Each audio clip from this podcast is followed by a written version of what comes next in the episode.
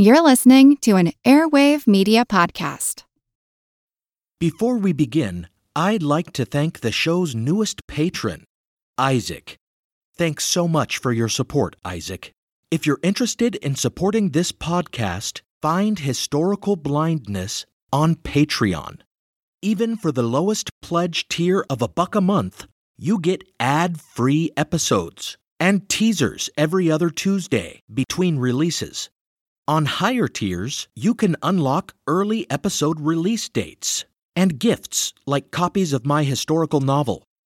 If I can get more support on Patreon, I plan to release extra patron exclusive blind spots. And eventually, if I can afford to spend less time teaching, I could possibly increase my regular release schedule. Additionally, one time donations are accepted on the website at historicalblindness.com. Any contribution helps. Hello, it is Ryan, and we could all use an extra bright spot in our day, couldn't we? Just to make up for things like sitting in traffic, doing the dishes, counting your steps, you know, all the mundane stuff. That is why I'm such a big fan of Chumba Casino. Chumba Casino has all your favorite social casino style games that you can play for free anytime, anywhere with daily bonuses. That should brighten your day a little. Actually, a lot. So sign up now at chumbacasino.com. That's chumbacasino.com. No purchase necessary. VGW Group. Void were prohibited by law. See terms and conditions. 18 plus. The world is filled with many questions, such as Did giants exist? What is junk DNA? Does it mean that you're trash? Do you ever wonder if aliens have underwater bases in our oceans and that's why there are so many UFO sightings off the coasts of islands all over the world? How serious even is climate change, and when should we start building our rafts? Hello, everyone. You may recognize me as Gabby from the History of Everything podcast. And my name is Bruna, and you don't recognize me from anything yet. Together, we're two scientists who explore the answers to these questions and many, many more in our new podcast, Mystery, Mystery of of Everything, Everything. available everywhere you get your podcasts. On to the show.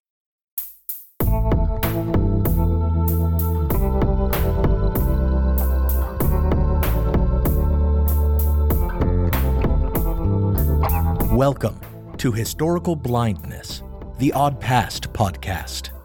I'm Nathaniel Lloyd, and I'll be giving my testimony today. You can be certain it is a true and faithful account, and that I'm not merely telling the court what it wants to hear.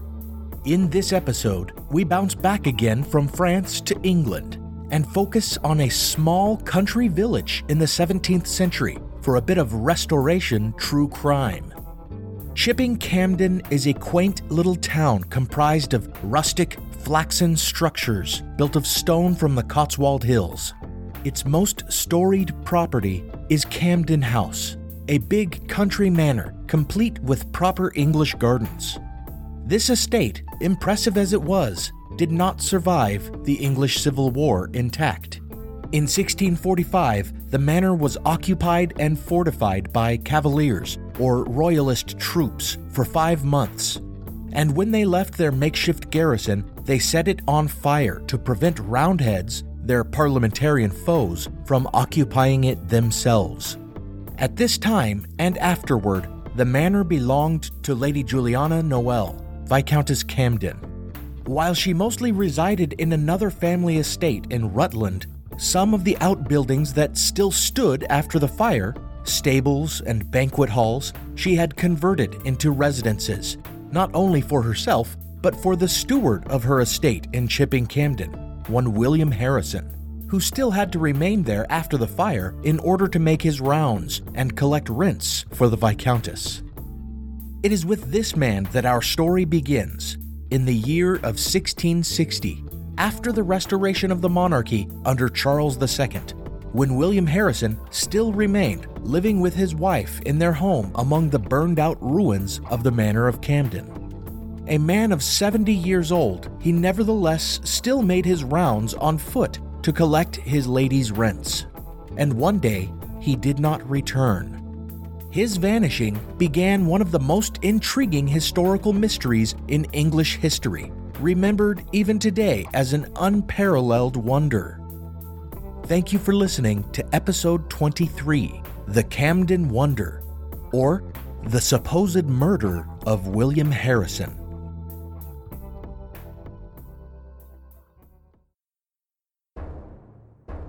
On Thursday, the 16th of August, William Harrison walked the two miles to nearby Charingworth to begin his collections.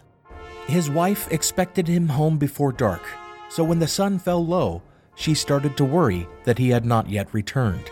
And she had good reason to worry, it seems.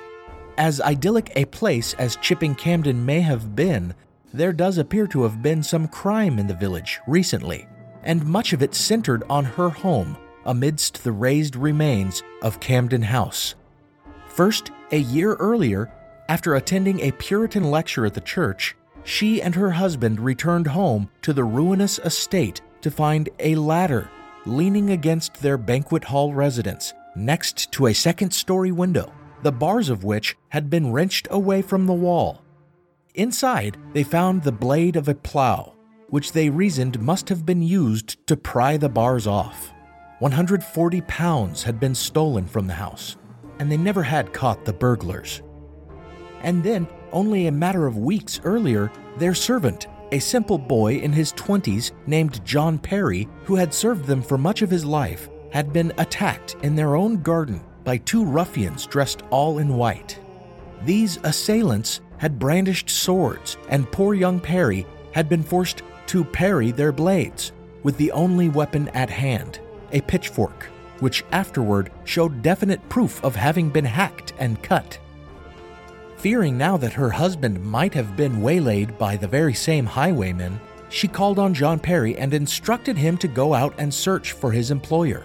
And so she waited, as the light of the sun faded from the sky entirely, and she put a light in the window that her husband might find his way home. But neither William Harrison nor the servant boy John Perry returned that day.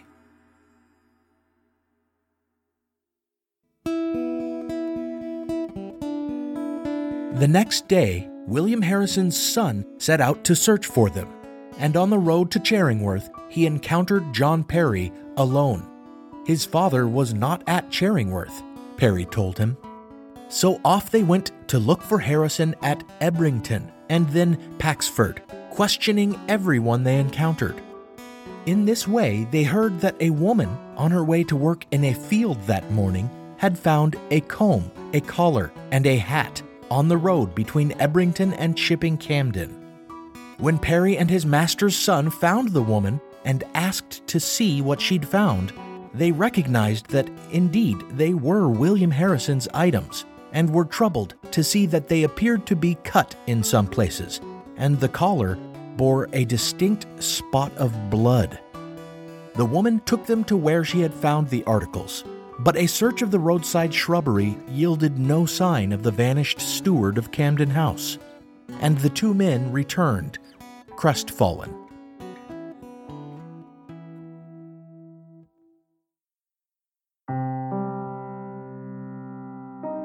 It took no time at all, perhaps only the length of their return journey, if Harrison's son did not already suspect him, for blame to be laid on young John Perry's shoulders. For had he not been out all night with nothing to show for his search? Surely Perry had found his master alone on the road outside of Ebrington, and finding the 70 year old vulnerable there in the dark, his purse full of the rents he had collected, the servant seized this opportunity to rob his master and blame it on highwaymen. After all, he came from a poor family. His mother Joan had been widowed for years and never remarried, and what was worse were the rumors that she may have been a witch. When his master's residence had been burgled the year before, some, of course, had whispered that John Perry likely knew where the money was kept in the house and when his master would be away, and his family certainly would benefit from such a windfall. But nothing had come of those rumors. And his recent claims to have been assaulted in the garden had likewise been met with skepticism, seeing as how, despite all the cuts on his pitchfork, John Perry himself had not received a single nick.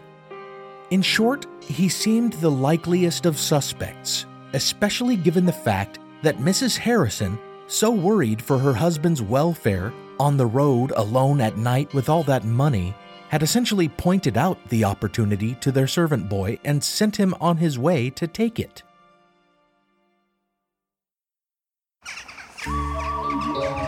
Within a day, John Perry stood examination before a justice of the peace. By his account, which he seemed to piece together in direct response to specific challenges to his story, he claimed to have walked some way toward Charingworth before turning back because of the growing darkness. He testified to having encountered one William Reed, who walked with him back to Campden House before taking his leave. It is not clear then why Perry did not announce his return to Mrs. Harrison, nor try to get his master's horse and go out searching again, as had been his stated intention. Thereafter, he saw a man named John Pierce and walked with him in a field, although why he did so is also unclear, since it certainly had not been to search for his master. After Pierce left him at the Campden House gate, again, he did not return to his mistress or fetch the horse from the stable, but rather lay in the hen house for an hour. Afterward, when he heard the church bell strike midnight, he rose and went out onto the road again to resume his search. When challenged about his behavior, he explained that while it had been dark previously, after his rest in the hen roost, a bright moon had risen, giving him the courage to continue his endeavor.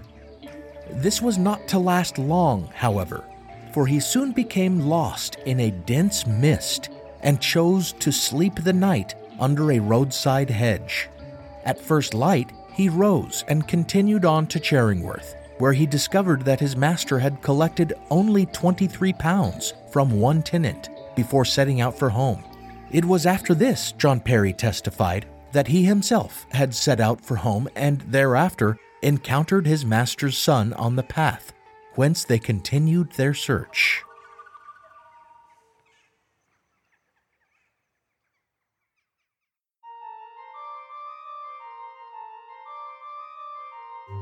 As much as the justice may have wanted to disbelieve John Perry, everyone who thereafter gave evidence William Reed, John Pierce, the tenants he visited in the morning all corroborated his version of events.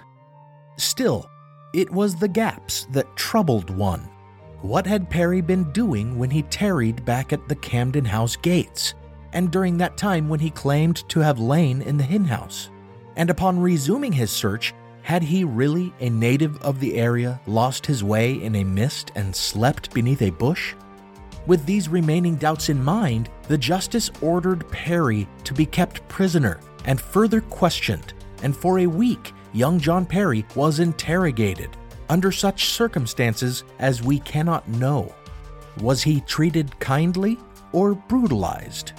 Were his statements taken in good faith, or did his captors torture him until they received an account that accorded well with their own suppositions? Whatever the nature of his week long incarceration, we do know that John Perry changed his story, and more than once. He suggested variously that the servant of some other gentleman had robbed and killed William Harrison, or that some itinerant repairman had perhaps done him in. Then he told his captors that they'd find the old man's body in a certain bean pile, but no sign of his remains were uncovered there when authorities dug around in it. Finally, Perry said he would confess to the justice of the peace, and brought again before him, the servant boy said that he did indeed have knowledge of his master's murder, and that it was his brother, Richard, and their mother, Joan, who had done the deed. The picture John Perry now painted was one of a desperate and poverty stricken family. His brother had been the head of the family since their father had died, and had children of his own as well to provide for. According to John, Richard and his mother troubled him greatly to help them rob William Harrison. A year earlier, while John had been at church with his master, Richard had burgled the Harrisons and afterward buried the money. Unfortunately, he could not thereafter find where he had buried it, and so the family continued to harass poor John, demanding that he tell them when his master went out to make his collections. Young John refused, but eventually he gave in. Thinking ahead, he built a narrative, complete with two bogus suspects, by staging the assault by white clad swordsmen in the garden.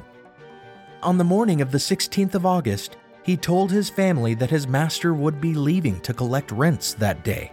Then, by sheer coincidence, it would seem, Mr. Harrison was late in returning, and Mrs. Harrison sent John Perry to look for him. Thereupon, John met with his brother Richard, and the two of them went out searching for his master with ill intent.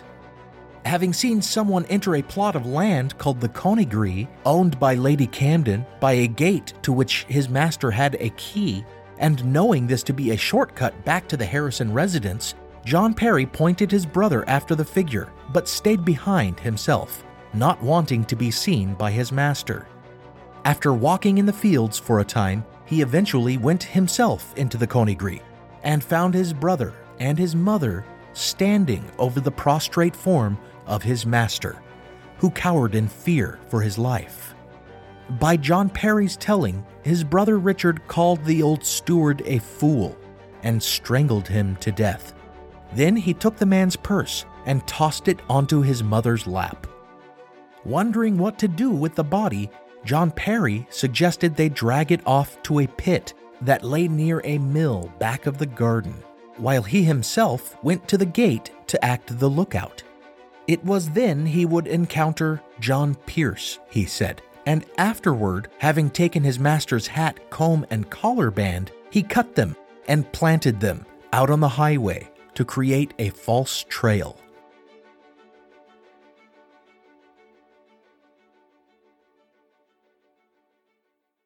Now, besides the first problem, being the oddness that Perry and his brother waited until after Harrison was already apparently missing to go out looking to rob him, there were some other issues with his testimony. The first is that the corroborative testimony of William Reed seems to contradict Perry's confession. While the story accords well with John Pierce's testimony that he ran into John Perry at the gate and they walked into the fields for a time, and even gives a sufficient explanation for this excursion, since it would seem now that Perry, as a lookout, was just trying to lead Pierce away from the scene of the crime. Reed's testimony confirmed that Perry had met him a furlong away from Campden House on the highway to Charingworth. According to both of them, before Perry's subsequent confession, they had walked back together, and John's brother, Richard Perry, does not appear to have been in their company.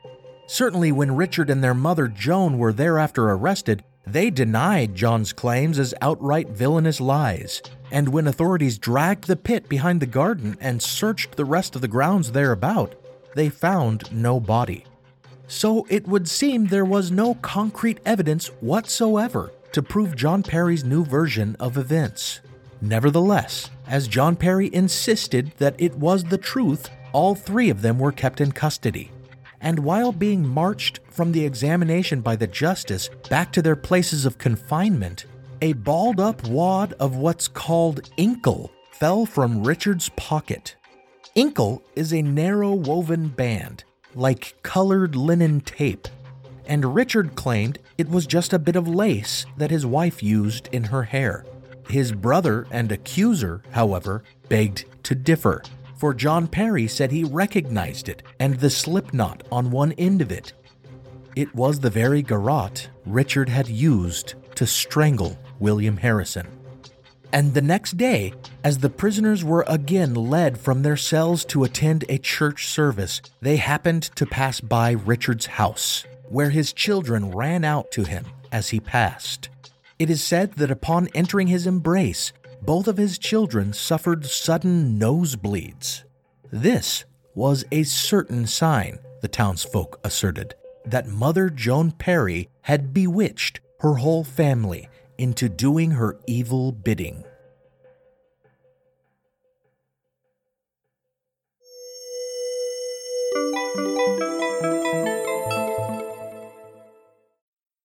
Rumor Flies is a podcast that confirms or debunks rumors and myths by tracing their origins and testing their veracity with valid sources.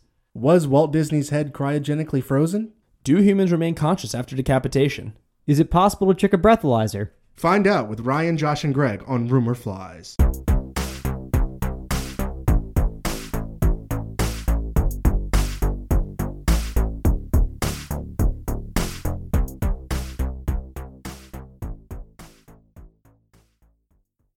Lucky Land slots, you can get lucky just about anywhere. Dearly beloved, we are gathered here today to. Has anyone seen the bride and groom? Sorry, sorry, we're here. We were getting lucky in the limo and we lost track of time. No, Lucky Land Casino, with cash prizes that add up quicker than a guest registry. In that case, I pronounce you lucky. Play for free at LuckyLandSlots.com. Daily bonuses are waiting. No purchase necessary. Void where prohibited by law. 18 plus. Terms and conditions apply. See website for details. Everybody shush! William Shatner has something to say. Cat and Jethro, box of oddities. What do you do when the woman you love dies? Well, of course, you dig her up and you live with her. Aww. The show examines weird things. There are plenty of old photographs from this time period of children out in the streets playing in and among the dead horse carcasses. Oh, I miss those days. Things used to be so much simpler. Cat and Jethro. Then there's the urine wheel, which sounds like a really bad game show. Thing done weird things. Cat and Jethro, box of oddities. That is really mysterious. Join Cat and Jethro Gilligan Toth for the strange, the bizarre, the unexpected as they lift the lid and cautiously peer inside the box of oddities. The Webby Award winning Box of Oddities podcast from Airwave Media.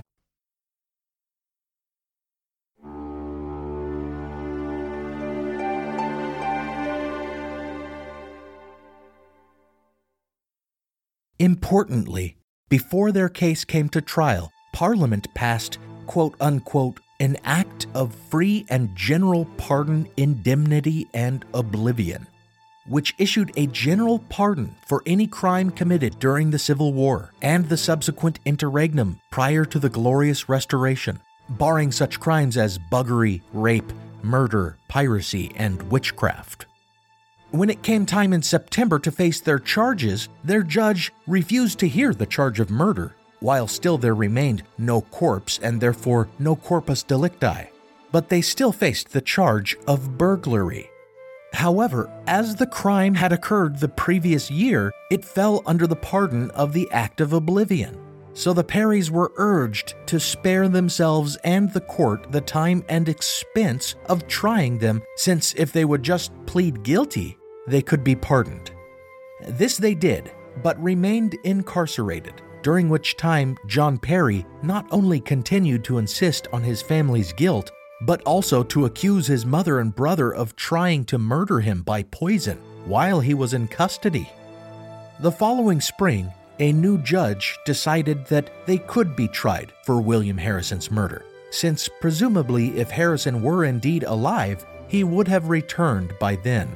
But being now charged in the murder himself as a clear accomplice to the crime, John Perry suddenly recanted his confession, saying he had been suffering a bout of madness when he had accused his brother and mother.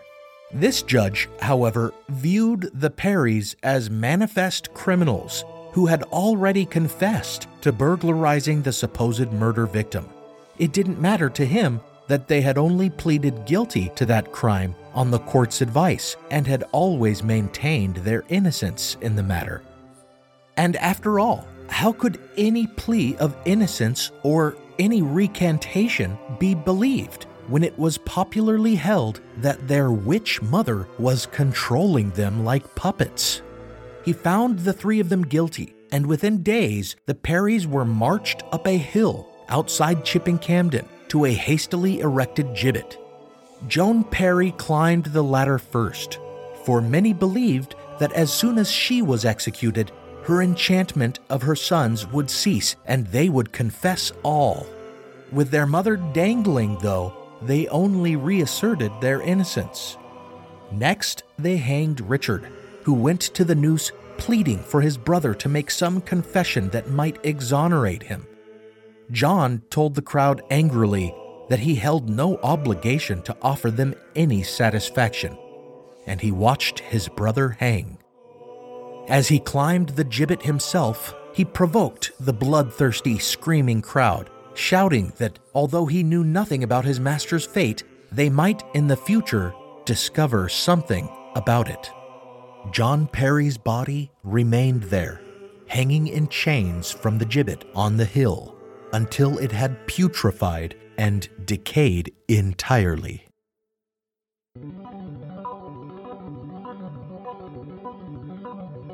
Two years later, and John Perry's final words rang true. For at the old age of 72, William Harrison returned to Campden with an astounding, if not entirely incredible, story to explain his absence. As three people had been publicly executed for his murder, it is no surprise that some official account was demanded of him, and thus we have the particulars of his adventure put down in a letter for all posterity. William Harrison claimed to have been walking late on the highway near Ebrington after his trip to Charingworth collecting for his lady Campden when a horseman rode near and accosted him so closely that he felt obliged to punch the horse in its nose. The rider then struck him with a sword, the implication being that this was when his hat and collar had been cut off him. And though he tried to defend himself with his cane, the scoundrel stabbed him in the side. Then another man appeared behind him, stabbed him in the thigh, and dragged him into the bushes. In all, there were three men whom he expected to simply rob him of the meager 23 pounds he carried. But instead, they put a cloak on him, sat him on a horse behind one of the riders, manacled his hands around the man's waist, and rode away with him. They stopped at a haystack, finally taking his money off of him and tossing him into a nearby stone pit. An hour later, they called him out, stuffed his pockets full of an even greater quantity of money than they had taken from him, and handcuffed him again on the horse as before. After a long ride, the old man was nearly dead, he says, from having to carry all their money. Although one would think the sword wounds in his side and thigh would be bothering him far more than some bruising from heavy coinage. They stopped at a lonely house where a woman commented that he was at death's door. But after one night on cushions, with the application of some hot broth, he apparently proved healthy enough to resume their journey.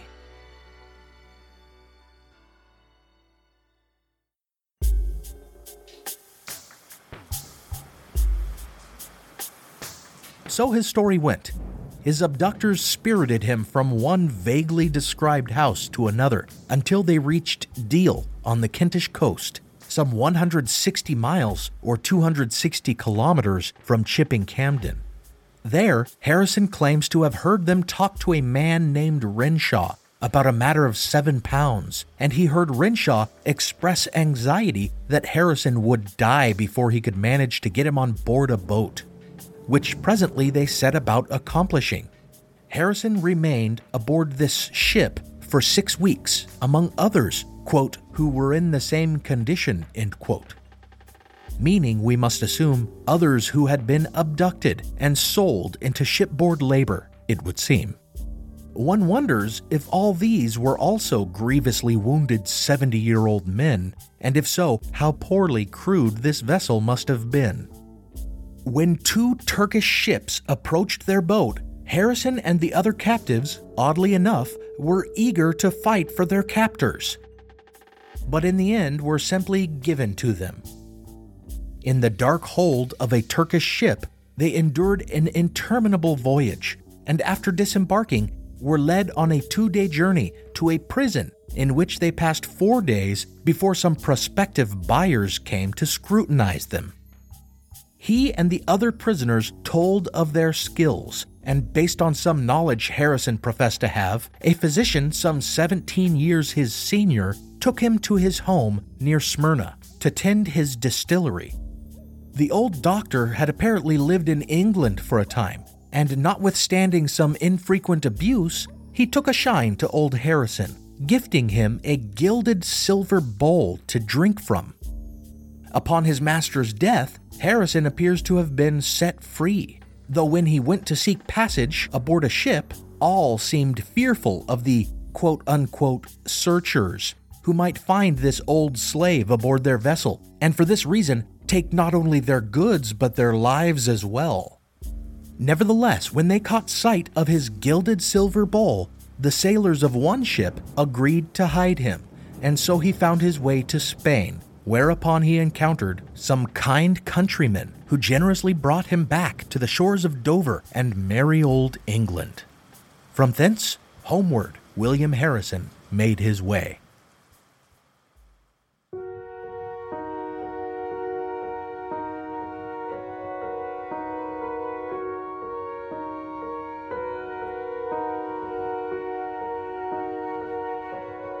Or so his story goes. But can it be credited? Why, upon finding that the 70 year old codger they had just waylaid only had 23 pounds on him, would these highwaymen then think they could get any money for him as a slave? Were highwaymen in rural England even in the business of enslaving their victims? If so, surely they'd seek out the young and able bodied to fetch a higher price. And certainly they'd not keep running him through with their swords if they intended to sell him as slave labor. And even if these rogues were daft enough to think this a sound money making scheme, why on earth would the buyer and deal think the dying old man was worth anything? Likewise, the Turkish pirates who took him thereafter, and even the older doctor after that. Why was this 70 year old Englishman in such high demand? If one begins to doubt his tale, there's not much to go on in trying to disprove it. His description of every stop on his journey is sorely lacking in detail. He mentions one name, a Renshaw in Deal, who seems to be involved in the slave labor market. But nothing beyond that, not even a name for the old physician in Smyrna with whom he lived nearly two years. His account, plainly speaking, is far more ridiculous than any lie told by John Perry in his absence. In this way, many have pondered the details of what has come to be known since it was first set down more than a decade later in a pamphlet written by the Justice of the Peace who had first examined John Perry as the Campden Wonder. Was there truth to any of the allegations against the Perrys? If they hadn't murdered Harrison, had they burgled him? If he had been lying, why had he falsely accused his own family? Was he coerced, or did he suffer from a mental illness that caused him to crave the attention a confession would bring? And what of the white clad men who accosted him in the garden? If it had been a lie that he had lied about them, then were they real? Could they have been the highwaymen who abducted William Harrison? Or if you cannot believe Harrison's wild story, Perhaps every person involved was lying. If so, what was Harrison really doing in those two years? Had he merely abandoned his family and then returned with a ridiculous cover story? Or had he been away on some clandestine business for Lady Campden? Unlikely, as those would seem to be the kinds of adventures a young man would seek, not a septuagenarian. Had his wife known of his doings? Some locals claimed that after her death, they found a letter in her possession that had been sent to her by her missing husband before the Perry's hanging.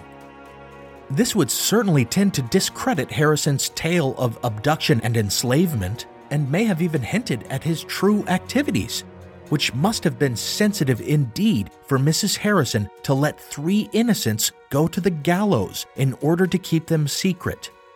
But the letter has never been produced.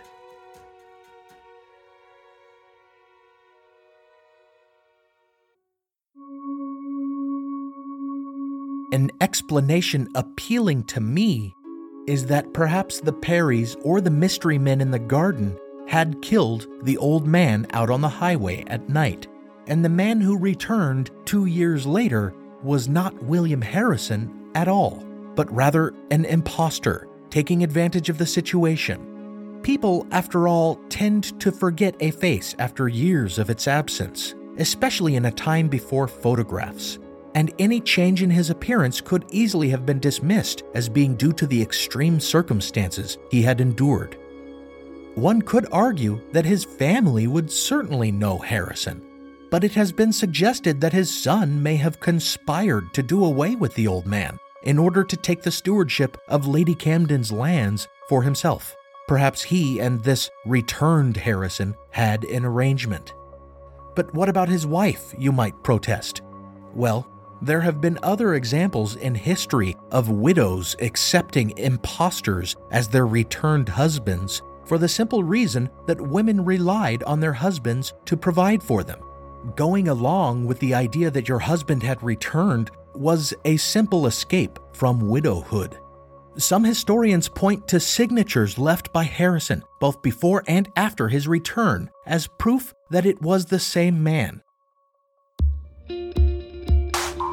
I'm no handwriting expert, and I do see the distinct similarities, of course, but to me, there does appear to be a marked difference in the S after his return, which before his disappearance was looped into the subsequent O, but afterward appears to have been formed with two strokes and not looped into the next letter at all. Visit the blog post at historicalblindness.com to see these signatures and compare for yourself. What is further troubling and intriguing are the reports that after William Harrison returned, Mrs. Harrison hanged herself. Could this be an indication that her husband was an impostor who kept her silent by threatening her, such that her only escape was death? Or perhaps that she felt such guilt for her complicity in the fraud of her husband's survival that she could no longer take it? Like most analysis of the case of the Campden Wonder, this is pure conjecture. Maybe her guilt was over the demise of the Perrys. Maybe she suffered from some illness and sought relief from pain in death. Or maybe she endured some pronounced melancholy with no discernible cause. Perhaps she did not commit suicide at all, and this was just a vile rumor. We simply don't know. Like many blind spots in history, trying to make coherent sense of this story is like attempting to assemble a single puzzle using a pile of pieces from two different puzzles. Some parts may fit together nicely and encourage you to keep sifting through and searching, but you will never piece together a clear picture.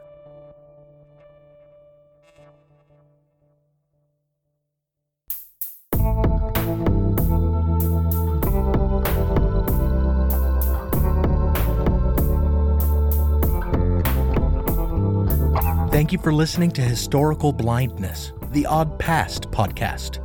Music for the show is provided by composer Alex Kish. Visit alexkishmusic.com to get compositions for your own projects. Additional music by Sean Duncan from his former project Sean Ariel. Check out the California True Crime podcast, in which Sean and co hosts Charles and Jessica dig up fascinating cases, both historical and modern. As always, a big thanks goes out to my wonderful partner patrons on Patreon Joe, Robert, Lori, Diane, and Michael. If you were in the crowd below my gibbet, I'd freely confess to everything. Find me on Patreon to support the show and get some perks, such as access to ad free episodes. Also, visit the website to browse the show's merch on Redbubble, check out the episode reading list, and click through to Amazon to buy my novel about the beginning of Mormonism in early 19th century New York and its connection to Masonic conspiracy. If you buy and read the novel, give me a review on Amazon. And if you're able to, rate and review the show on whatever app you use, especially on Apple Podcasts. That can really help people discover the show. Until next time, remember when it seems that one explanation must be true and another false, resist the dichotomy. It may be possible for both conflicting explanations to be true, or perhaps for both to be entirely false.